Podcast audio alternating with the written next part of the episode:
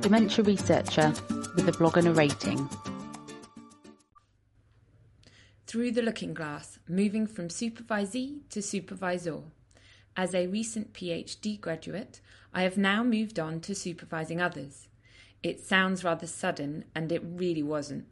Throughout my PhD, I've been able to supervise master's project students, initially with the support of my supervisor, and then gradually moving to supervising with other peers and colleagues. These master's students have been completing a piece of work, often one that forms a part of the larger part of my work, or a discrete project into itself. Completing these research projects is a key component of the master's degree qualifications, enabling them to develop some applied research skills Yet they are also important and valued members of the research project team. During my PhD, I took four master's speech and language therapy students every year. They were able to complete some component of the blinded work that my research study involved. For example, during my intervention trial, the participants were assessed at the end of the study after a period of treatment or no treatment, depending on the group they had been randomized to, by someone who needed to be blinded by the randomization to reduce bias. I also collected video recordings of local speech and language therapists delivering the intervention I had developed.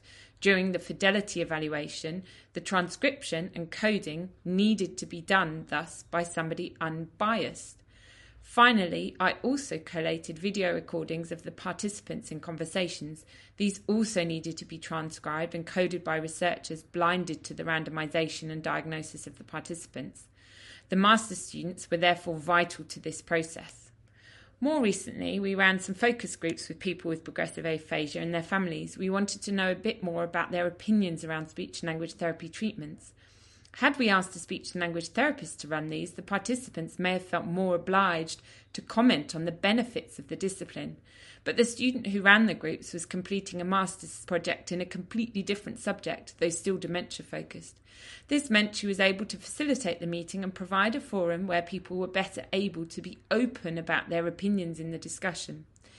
Each of these students has used the data, all or parts of it, they collected to write up a different project with a somewhat different research question and analysis. Supporting students to develop their writing skills in this way has also helped me develop my supervision skills. I'm particularly mindful that I've found writing difficult at times, I think we all have, and I have realised that giving feedback to others on their writing needs careful thought. I have found myself admiring the way others write about the work we are doing together I've also found myself realizing how much I have learnt and developed my own writing when I pick up grammatical or tense errors that I myself am prone to. Now, I have just recently done some training in supervision as I embark on the next stage of my ECR pathway, and I am hoping to supervise PhD students in the near future. The training focused on all the usual things, drawing my attention to the relevant policy and procedures, ethics and regulations, etc., the training also focused on supervision approaches, whether I take a preference in a more nurturing approach to encouraging people to develop, or whether I like to provoke discussion, debate, and crit- critical thinking by challenging the person, or whether I like to really work collaboratively in a team type model. I feel that I am currently at an advantage having just completed my PhD. I find myself constantly thinking about how I felt about what I did or didn't find useful. I also feel rather lucky that as an ECR, I continue to be able to learn about how it is to be supervised and mentored and how it is to be the supervisee or mentee. I must admit, I also realise that there are so many clinical skills I can bring to this. In supervising clinical students, in delivering therapy to clients and their family members, and working as part of a multidisciplinary team, I've realised I've developed skills that are transferable to supervising project students. Despite my positive experiences, I've also realised that many people can be very reticent or worried about supervising students. So, the following are my top nine reasons for supervising students as an ECR. First of all, providing opportunities to do dementia research can encourage students to consider a career path in dementia research Dementia research is often considered less sexy compared to other areas. I tend to find that when working together, students become as, as excited about the work as I am.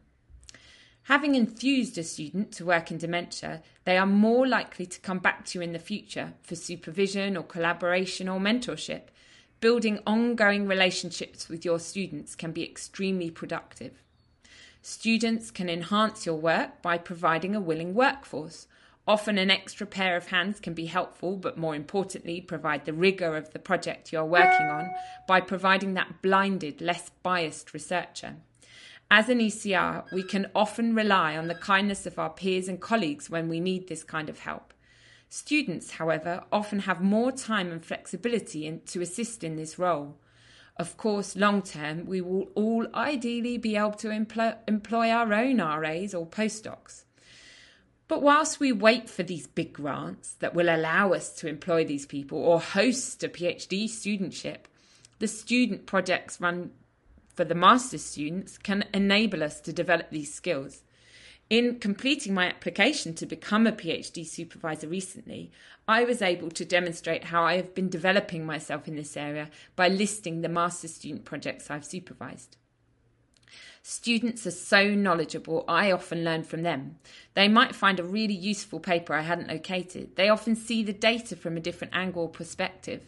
That might mean that they produce graphs or tables in a format I hadn't previously considered, but they also stimulate discussion and debate.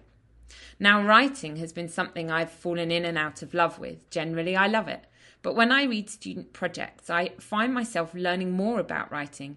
They say the more you read, the better you write. And I certainly notice that the more I read and assist and edit and comment on students' writing, the more I am able to apply this to my own writing also. Students come from a broad range of backgrounds and often from overseas, and I've had students who've shared their experiences with colleagues and peers at home, thus disseminating work internationally in a way I couldn't have anticipated at all. People with dementia and their families find students stimulating themselves. They find speaking with students is exciting and they like to contribute to the students' development. Student supervision is not just two way, it can be great for people with dementia too.